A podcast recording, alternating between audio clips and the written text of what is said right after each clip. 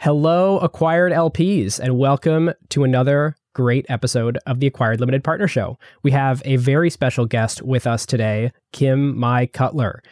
Kim Mai is a partner with early stage venture capital firm Initialized Capital, which many of you will recognize the name from. Twice now have we had Garry Tan on. Once, I think, on the show, and then once the uh, when we release the audio from uh, my conversation with Garry at the Collision Conf. Many of you will know Kim Mai's name as well from her previous work as a journalist with TechCrunch, among many other fine journalistic outlets. She has a long history in the Bay Area as a technology and financial journalist, and has been known for pieces at the intersection of the tech industry and public policy often about housing in the Bay Area, cryptocurrency, lots of fun topics that uh, I'm sure we'll have a wide ranging conversation today. So, Kim Mai, welcome to Acquired. Thank you for having me. Yeah, it's great to have you here. I may as well start with the most interesting question for me, and I think for David, because it's the literal opposite of the direction that our careers have gone. You started as a journalist and now you are a VC. So before asking questions about that, can you describe like mechanically what happened there? I don't know if this is actually that unusual, but I grew up in the tech industry. My parents were engineers. My grandfather was a physicist who worked for Hewlett Packard back way back in the 50s. So my family's been in the industry for 70 years in the Bay Area in particular and has worked for you know a lot of the iconic companies of previous eras. And growing up in that i mean it was almost like so immersive that it, it felt almost kind of force fed to me as a child. And i think in the 80s and early 90s the technology industry i mean in particular goes through waves of consolidation and decentralization. The particular wave that i i came of age in in the 80s and early 90s was a period that where there was a lot of consolidation. So my exposure to the tech field when I was a child was like going to like what Google is today. Basically, you walk in and it's like massive. I don't use cubicles now, but they were like a sea of cubicles. And then my parents had like seven bosses above them. It was very like centered on big tech. And what type of companies were your parents or grandparents at? My family collectively worked for Hewlett Packard for more than 100 years. But I mean, you have to recall that that HP at the time from the 60s through the 80s it was like working for I, I, don't know what the right company is now somewhere between facebook and stripe. By the time this comes out we probably will have just released part one of our andreessen horowitz series. You know we talk about there like when marc andreessen came out to the valley in the early 90s right at the time you're talking about he was like it's over. I missed it. And then like the the web happened and you know when something is like so around you that you kind of want to do something totally different. And you know, I just decided it's like I don't want to do everything that everyone else is doing. I want to go become become a reporter. And that's what I did. I like I went out and worked abroad uh, right out of college. I covered like the financial crisis. I spent 10 years like covering both finance and tech. And and you were at like the Wall Street Journal, like I was at Bloomberg. Yeah, I mean, I went to Bloomberg for you know a couple years, and then covered the financial crisis, and then realized after being immersed in like the finance industry, you know, I came around to appreciate what was special about where I grew up, which is that people really genuinely love what they do here. And if you don't love what you're doing, you should quit and do something that you're you're really interested and passionate about doing. And that was just, just not something that was necessarily really ever present in other industries that I became exposed to, which were more hierarchical, stagnant, rigid, and that kind of stuff. So I came back and started covering tech.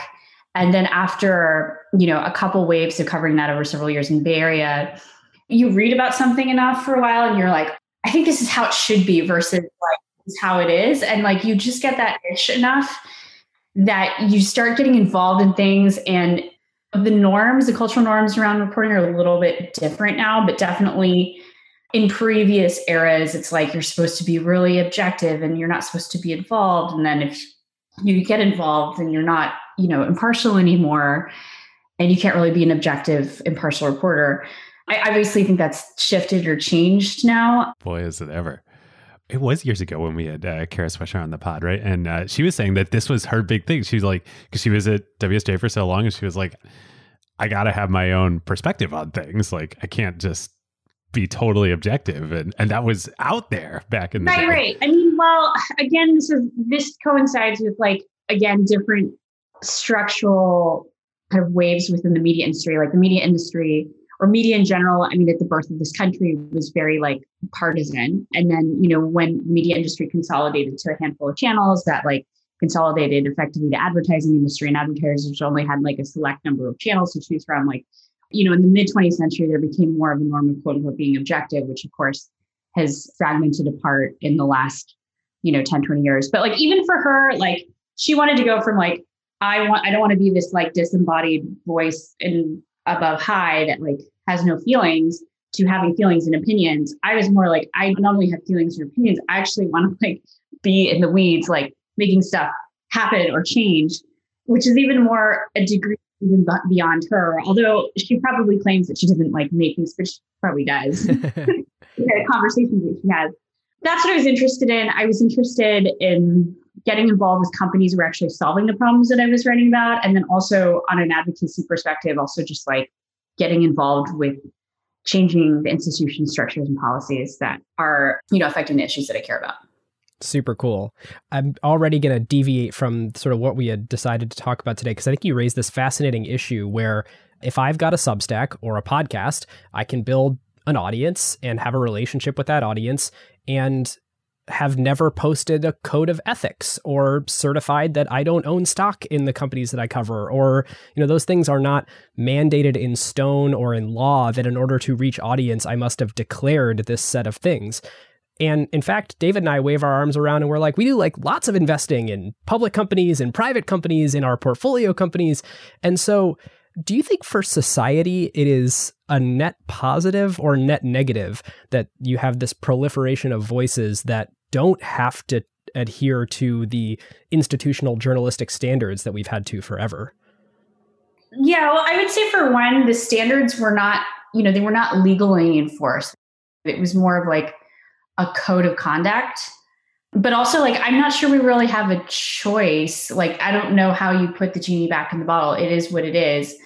I mean, there's benefits and disadvantages, right? So, like, benefit on the one side is like when you have someone who has skin in the game or they're actually an operator or a builder or someone who's like behind the scenes like making stuff happen there can be a much more in the weeds detailed description of what's happening on because like they know how the sausage is being made. You know i'm working with a times reporter right now who might be writing a story about a whole area that one of our companies in, is in he like called me the other day and he's like, oh, like how do I write a whole paragraph to describe how this whole space has exploded? Like, what are these all these companies? What's the size of the market? And he's like, how many companies are there? What are all their names? And like I'm thinking behind my head, like, oh, that company, this company that you're referring to is a fraud. It's not real. and like this, not that I mean, I am biased because I'm invested in a particular company, but the other one is like, I know that's like, you know, they're not delivering the product that they say they're delivering you know, there's stuff that like you know from having or just like context too. I, I think because it's fresh in my mind because we recorded yesterday. Like part of the Andreessen Horowitz you know story that's been reported. I was in Hard Thing About Hard Things is uh, after the Opsware sale, Doug Leone calls up Ben Horowitz and is like, I just want I want to learn from you. Like how how did you turn around this company, et cetera. Like yeah, I'm sure that happened, but like obviously he was trying to recruit him to Sequoia. That's what was going on. And somebody who's just a journalist isn't going to necessarily like put that two and two together. No, it's not the journalists that are, I mean, the best ones are like super sharp. It's just there's a different perspective from like making the sausage and then standing outside the window, like watching the sausage maker make the sausage and like, you know what I mean? And then on the flip side, of course, you don't know. And like, you know, sometimes it takes a journalist to know. Like, there's sometimes like I will see a newsletter writer write a clarification or a correction or something. And I'm like, I know corporate comms made you do that because they're going to withhold all access to all executives unless you did that. And it's so obvious that this is a case. And like, I'm not sure everyone's perceptive at reading that kind of stuff because there's no reason that you would write like a walk back of a story the next day that like feels very marginal to the reader but is obviously significant to corporate comms and so like there's stuff that you see like that that you're just like oh what are some others there's access journalism going on. Some readers are sophisticated and some readers are not sophisticated like about it. And they might think like, oh, well, actually this executive or this company didn't make this decision for this reason and this because this clarification clarified that. But like there was probably an access trade going on in the background. But like it's not like access journalism didn't happen with magazines either. Access journalism. Well, and from a reader's perspective or somebody in the industry, they probably just don't really care, right? Like this is meaningless to be like this politics, right? Like the story is the story, or like maybe. I mean, I think it happens a lot with books or books about companies. And like when you when a like a company becomes like a high profile subject of a, a lot of books, you know, some books are written clearly with the consent and involvement of executives at the company, and some are not. You know, that leads to totally different set of you know content right and so like you have to be aware that if if the company's participating in it obviously there's probably some access trade happening where like you get access to the executives who get you the inside perspective but then there's probably some stuff that's like a little washed over in exchange for that access so are there any other little things that, as a reader, when you're reading a story, you don't realize that is implied by language that a journalist might be using? Whereas when you're a journalist and you're reading another journalist story, you're like, oh my gosh, I know exactly what this is uh, saying here. I mean, I guess this is probably obvious to readers, but sometimes, like when somebody says something absurd or just there are some journalists who are very good at like letting someone speak ad nauseum to the point where they literally hang themselves on their own words. And some of them are exceptional at that. And like that is kind of their body, like a lot of their body work. And you read it and you're like, can't believe that person actually said that thing out loud that we know that they probably all think, but they did it. They actually said it. you know? but some reporters are really skilled at that. They're really skilled at just, you know, letting the person talk forever until they get to think that, yeah. Wild. Well, listeners, this is the perfect opportunity to introduce a new sponsor here on ACQ2, Quartr. Their new product, Quartr Pro, launched about a year ago and is already adopted by several Fortune 500 companies and some of the world's largest hedge funds and equity research departments. Yeah, this research platform is transforming the way qualitative public market research is conducted. Here's how Quartr Pro works you can get every piece of first party information from public companies all in one single place. That's live earnings calls with real time transcripts, company filings, slide decks, and more. Quartr Pro has built a world class user interface for this. Yep. Let's say you're an investor or a podcaster, and you've got the use case where you need to look up a company such as Novo Nordisk, Hermes, or Visa. You can open their platform and search guidance or market outlook. Quartr Pro then immediately identifies all instances where a company has historically mentioned and discussed these topics in all of their IR related communications. Or here's another pretty crazy thing they've done that's difficult to get anywhere else. You can actually search through literally every individual slide in Quartr's database, covering 9,000 public companies and millions of slides for any keyword mention based on Quartr's AI capabilities. This truly makes it easier than ever to conduct qualitative analysis of entire industry value chains and specific companies. So, whether you're an equity research analyst, an asset manager, or an investor relations professional, this platform will help you increase your productivity through their live call, transcript components, AI powered summaries, and a feature allowing you to visualize the entire timeline and changes of specific slides throughout quarters. Quartr also offers their database as an API solution. This enables other companies such as trading and research platforms, as well as AI and LLM companies to build custom solutions and integrate this database into their offerings or add functionality on top of the data. Yep. To find out why leading companies globally are choosing Quartr Pro in their day to day work and to experience the platform firsthand, request a personal demo by visiting quartr.com slash acquired. That's Q U A R T R no E, Q U A R T R com slash acquired, or click the link in the show notes to get the personal demo from the Quartr team. Our thanks to Quartr.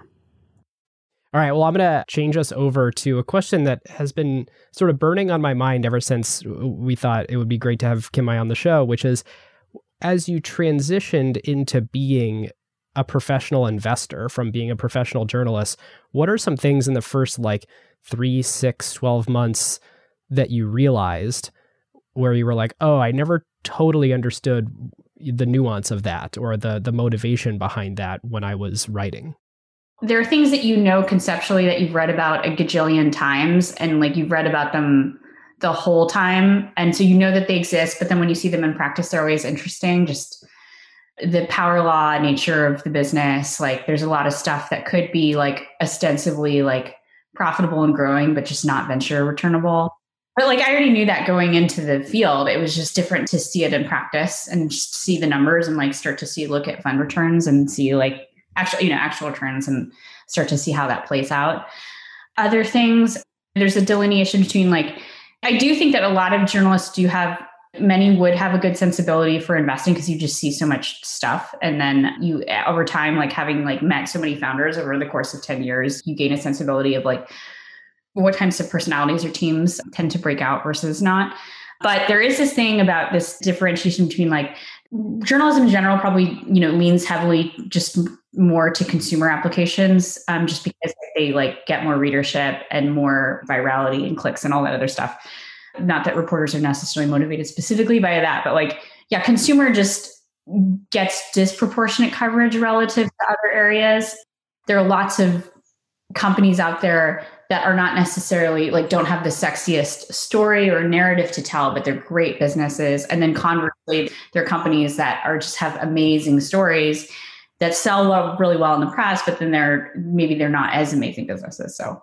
Hmm, it makes total sense. It's very similar to the what's happening now in sort of this direct listing market where at least everyone thinks right now consumer companies can do direct listings of course as long as they have enough cash in the bank and and not raise money in their IPO but it'll be hard for B2B companies to do these direct listings where there's not sort of retail interest because consumers don't really use the product. And that's why you need sort of the institutional banker coverage of these things. You know I, I think that's not playing out the way that we thought it would given that amplitude's going to do a direct listing and there's sort of several others in the pipeline. But that's been the yeah. yeah or there's also consumerization of SaaS, which kind of confuses both. Right, so. like Slack becoming a household brand, even though it's a enterprise chat tool. Well, and also, frankly, the Robin Hoodization of investing, right? Where like now enterprise companies are like, whatever it is, retail is going to get excited because retail are active investors now. Right.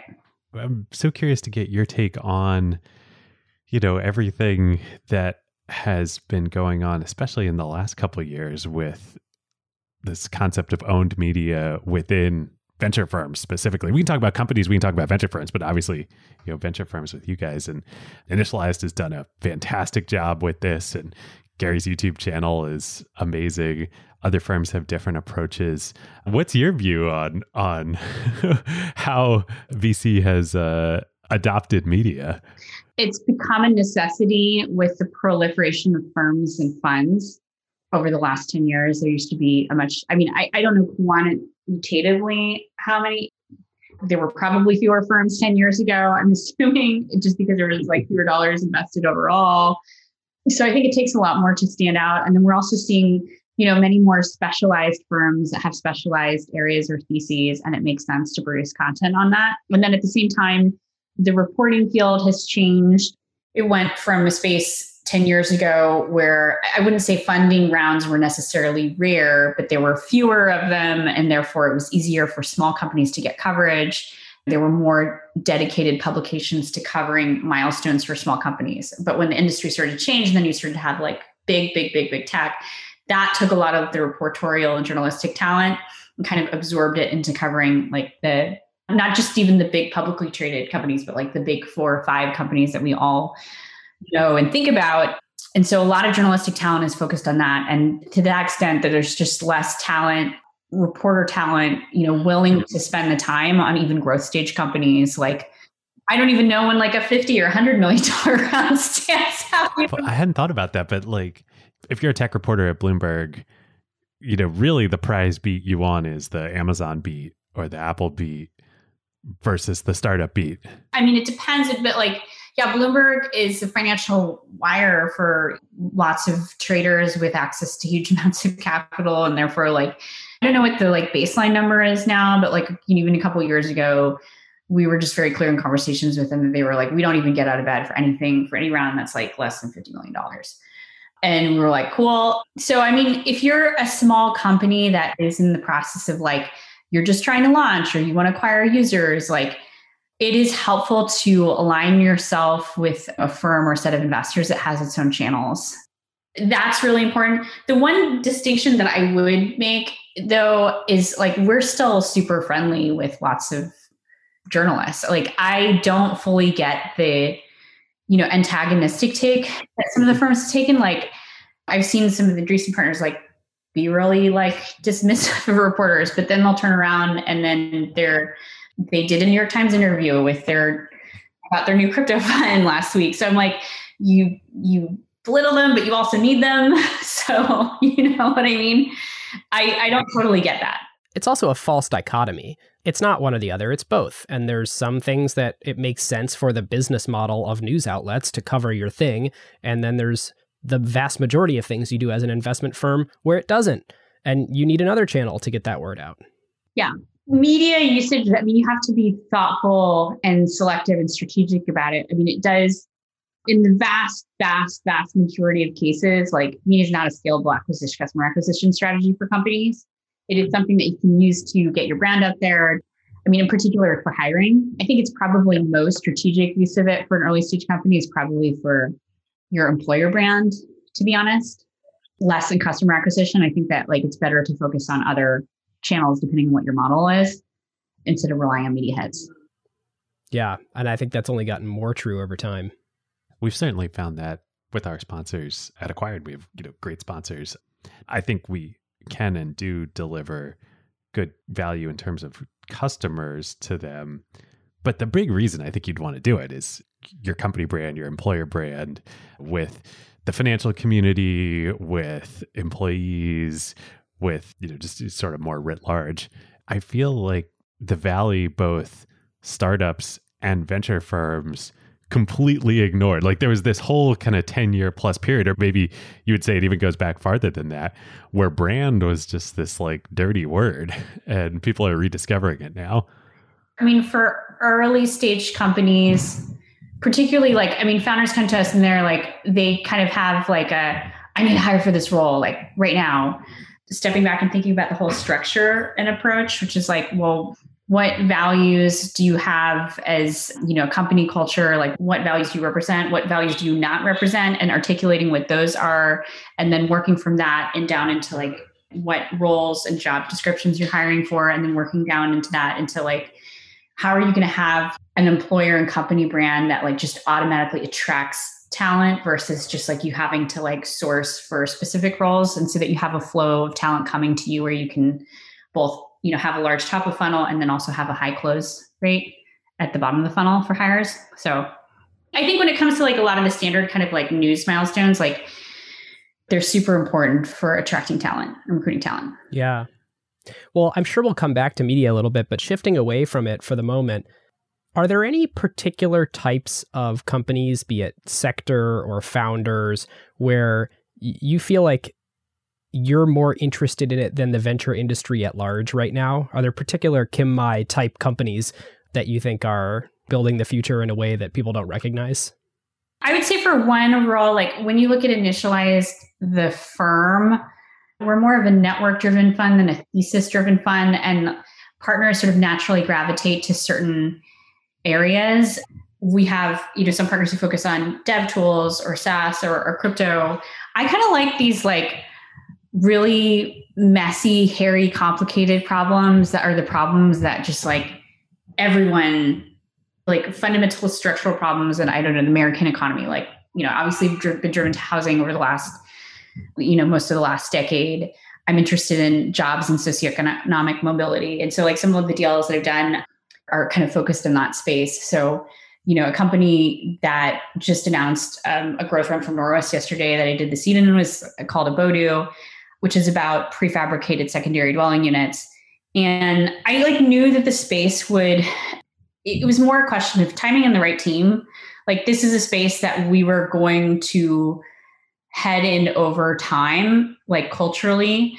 Um, just because if you look at, you know, like housing inventory is at the lowest it's ever been in the recorded data for over the last four decades or so, just as like the millennials are starting to do family formation and household formation. So that's why like housing prices nationally, the median home price in California has risen from like 500K to 800K over the last year. And then that's not even including like some of the hot metros like in Texas or in other parts of the country that people leaving California are going to. What's your sense of why? Like, why is there less supply on the market than there's been before? Some of it is kind of like a hangover from the 2008 financial crisis, where a lot of like mid skilled construction labor talent left the industry and just weren't effectively replaced. And so, if you look into the data of like construction productivity, it actually declined materially after that. And that's probably a loss of like really skilled mid managerial talent within the construction industry, in particular around, you know, at least definitely on the West Coast. I don't know about the rest of the country. Yeah, I mean, just the hangover from the 2008 recession meant that we just didn't, we never turned on construction or production to the level that it existed pre. Listeners should know you you've spent a lot of time on this. You know, you've been to city council meetings all up all around the Bay Area. I haven't been to city council. I'm like not a city council meeting. I'm like the work that I did ended up forming like uh, like a bunch of state level advocacy organizations that in turn like actually changed the law in, in California and in other parts of the country.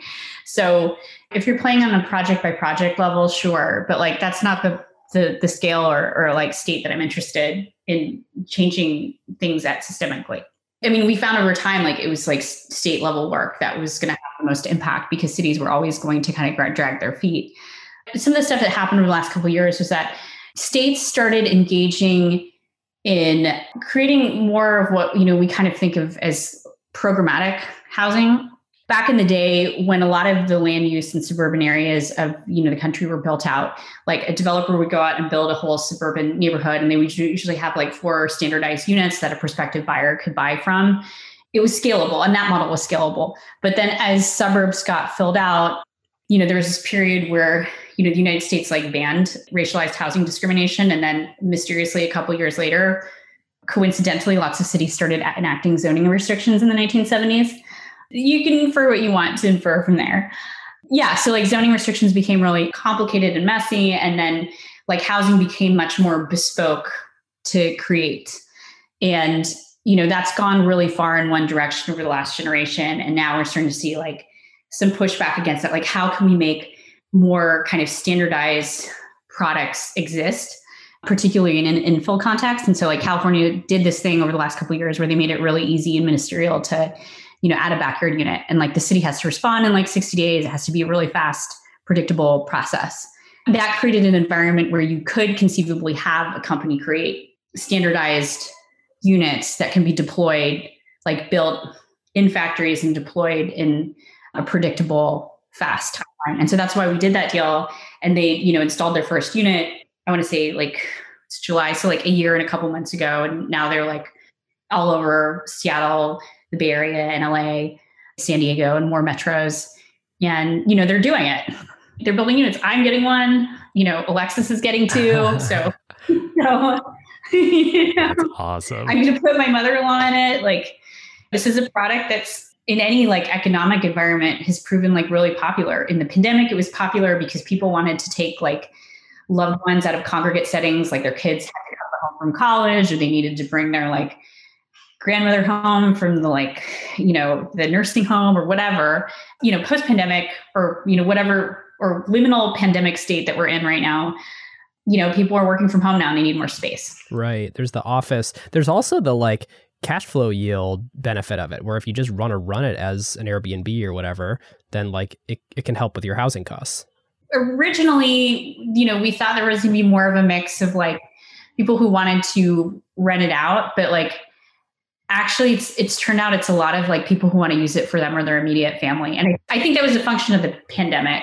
I think initially like the market split they thought it would be a little bit different but it's it's not. It's, it's actually like i mean they posted something yesterday about a customer in south bay who's like i want to use it as my yoga studio. Cool. Okay.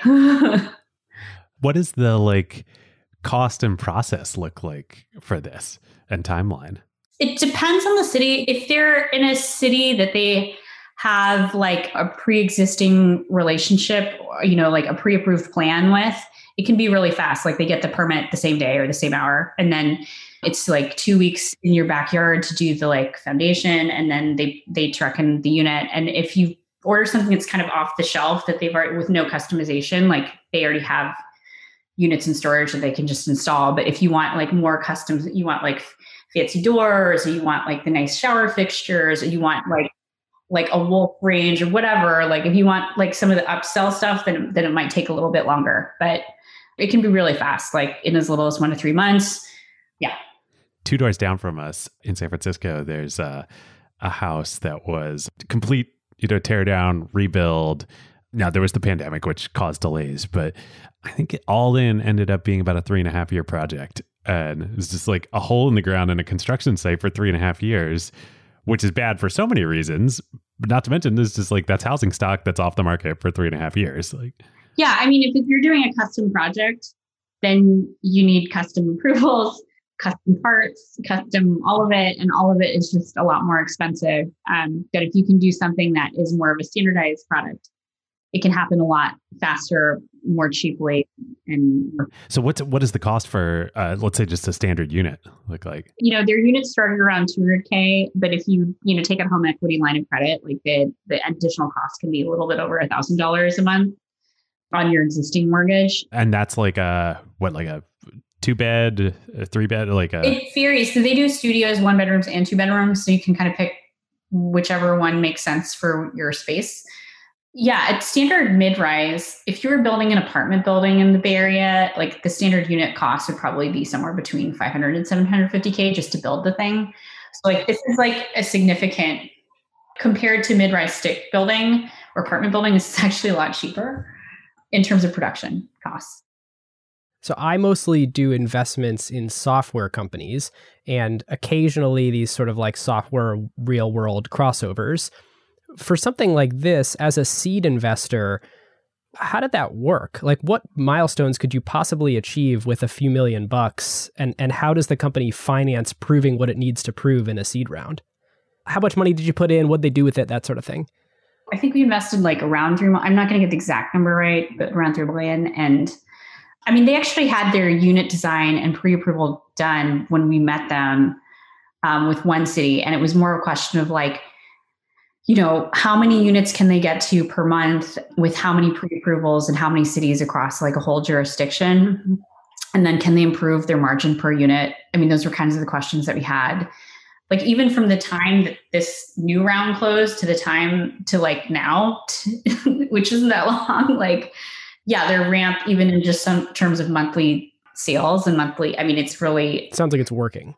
It's working. Yeah.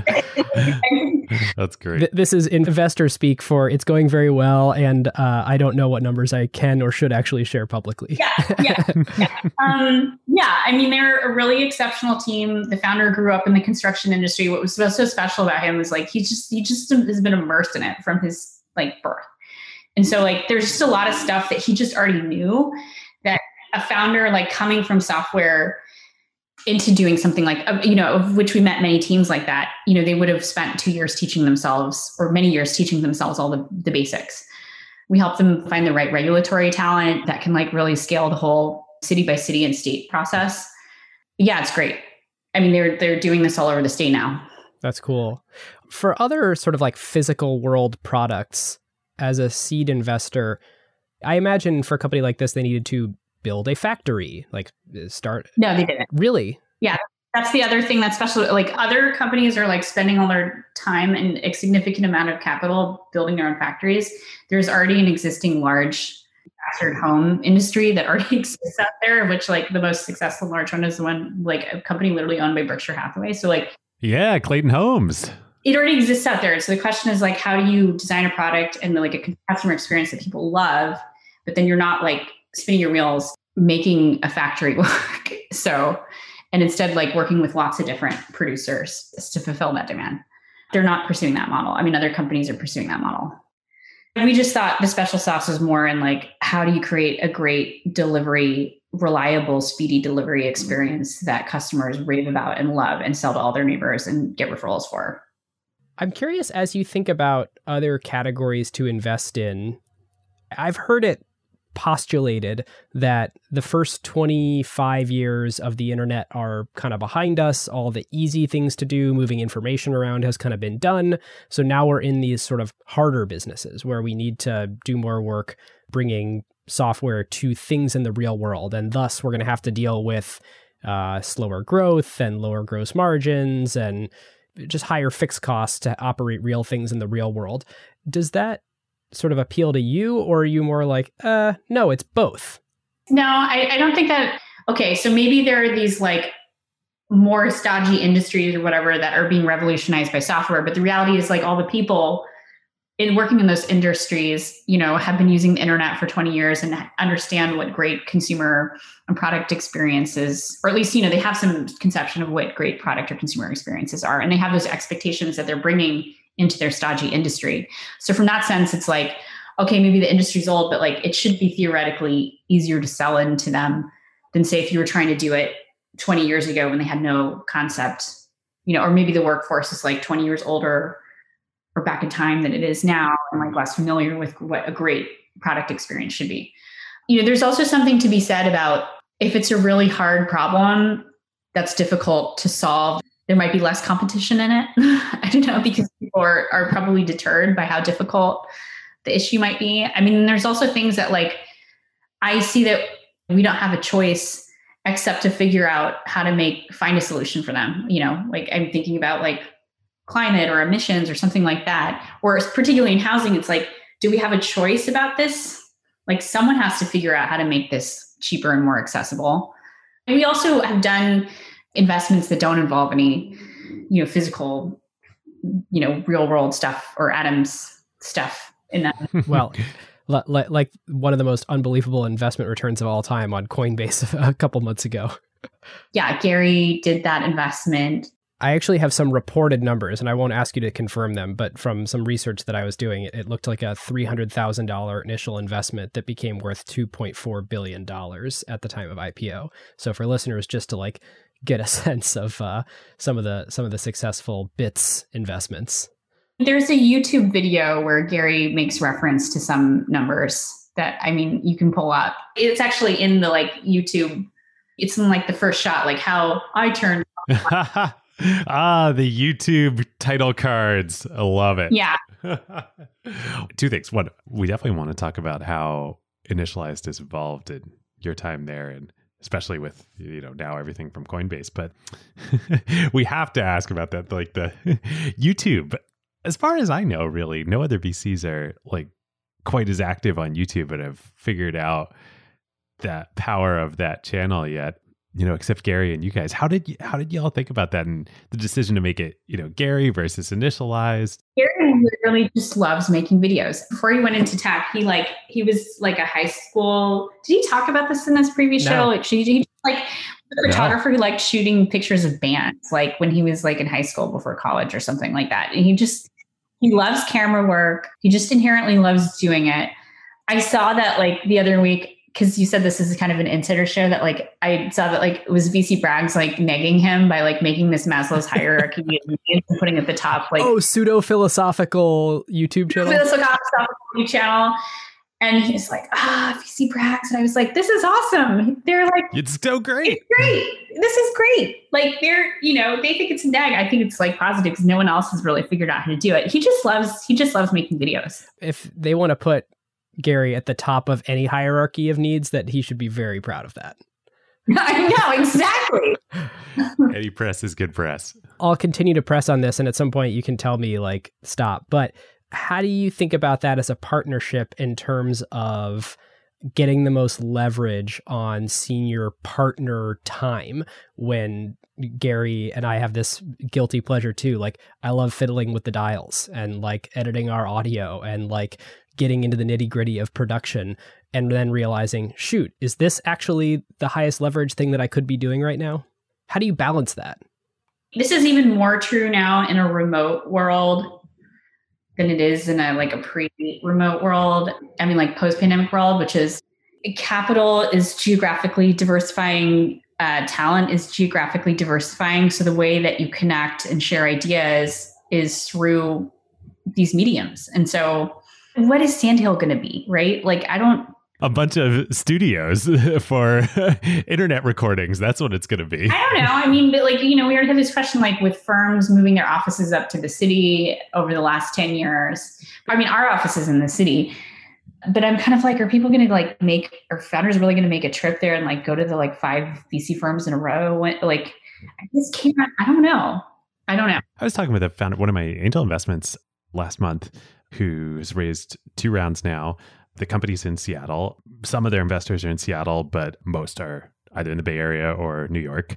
Like, it's great. We get to meet them. We, when we're raising rounds, we go pitch all of them and like we do it from our we work in Seattle. Like there's uh, otherwise we would never be able to meet so many folks because we'd be spending all our time on planes and it's just so much better for founders. Yeah. In that context where you're getting less to face like is it important for him or for other folks in the firm to form like effectively like parasocial relationships with prospective future founders? Sure. Yeah. Yeah. So maybe you could say, yeah, that this actually is the highest leverage use because there's the sort of like scale economies of create it once and then it can get watched tens of thousands of times on the internet. Right. Or, you know, someone feels like a lot of people come and they'll say, like, oh, I really feel like I know Garry. if that makes people form a connection. And they do. Yeah. yeah. Yeah. Fascinating. One of the last big topics, and we already mentioned it a little bit, is Coinbase classically, when a firm has just such an enormous, gigantic win, it changes the firm in some way, some good, some bad. But the only thing that's very unlikely is that like zero things change. And it might have sort of started changing before a liquidity event because people could sort of see the win. But how would you articulate the ways in which Coinbase and you know hopefully Instacart in the future and some of these other just enormous successes for Initialized changed it? these are not overnight successes, as you know. These are like 10 year processes and journeys, and the firm only just got started.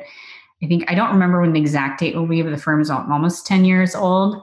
You know, we now have 14 unicorns, funded companies worth over $100 billion. Like Coinbase is one of them, but like if you look at the portfolio, we also had the Opendoor IPO.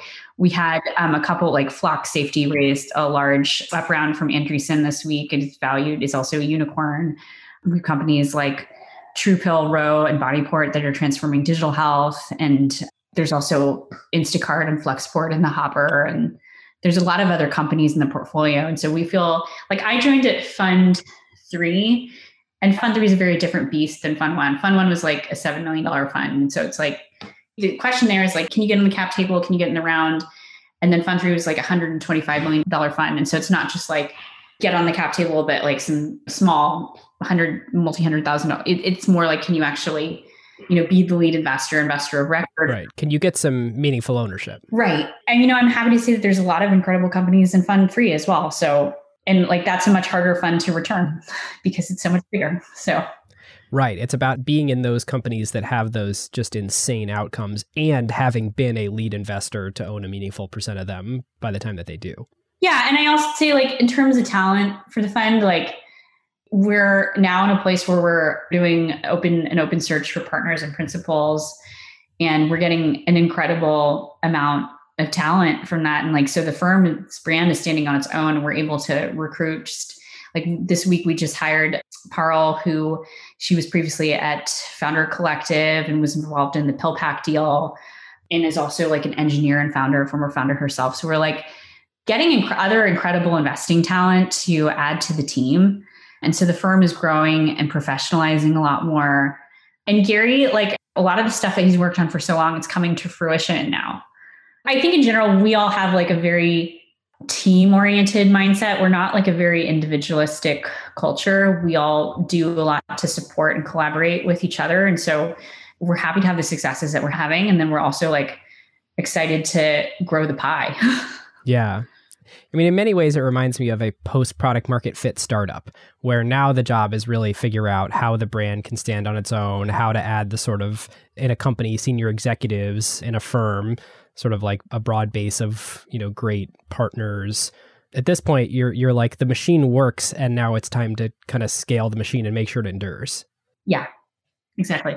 I love that analogy. I hadn't quite thought about it with a venture firm, but like the first real exit for all sorts of reasons, you know, for for brand with founders, for brand in the marketplace, brand with other venture investors, with LPs showing them demonstrating you can actually return hard capital to them. It is like, you know, you're you're like cranking that flywheel until you get that first one and you're doing it manually. And then, you know, then it's about building the system. Like well, Kim, I as we wind down here, any parting words? And then I definitely want to make sure you tell us who should reach out to you, how they can reach out to you, and where people can find you on the internet. We're on the lookout for more talent, both in terms of the portfolio and also in terms of the firm itself. Um, you can email me at kim at initialized.com. I'm looking for founders who are taking on really hairy problems that affect everyday Americans, whether it's housing, jobs, mobility, climate, and the firm overall, like we also look at all kinds of deal flow. We're we're not a thesis specific fund. So if you're also doing stuff in like marketplaces, SaaS, um, enterprise, we have other great partners who can look at that too. And then again, we're also doing our open partner principal search. So if you either have an investing track record or or you know you're an amazing operator, person who's like built up like a high uh, you know growth stage company with specific kind of value add or skills to offer, like you should definitely look at our jobs positions. Great, great. Are you on Twitter? Yes, you can find me on Twitter, Kim Mai Cutler, K I M M A I C U T L E R. Great. And we'll link that in the show notes. Kim Mai, thank you so much for your time. No problem. Thank you. Acquired LPs. We'll see you next time. See you. We'll see you next time.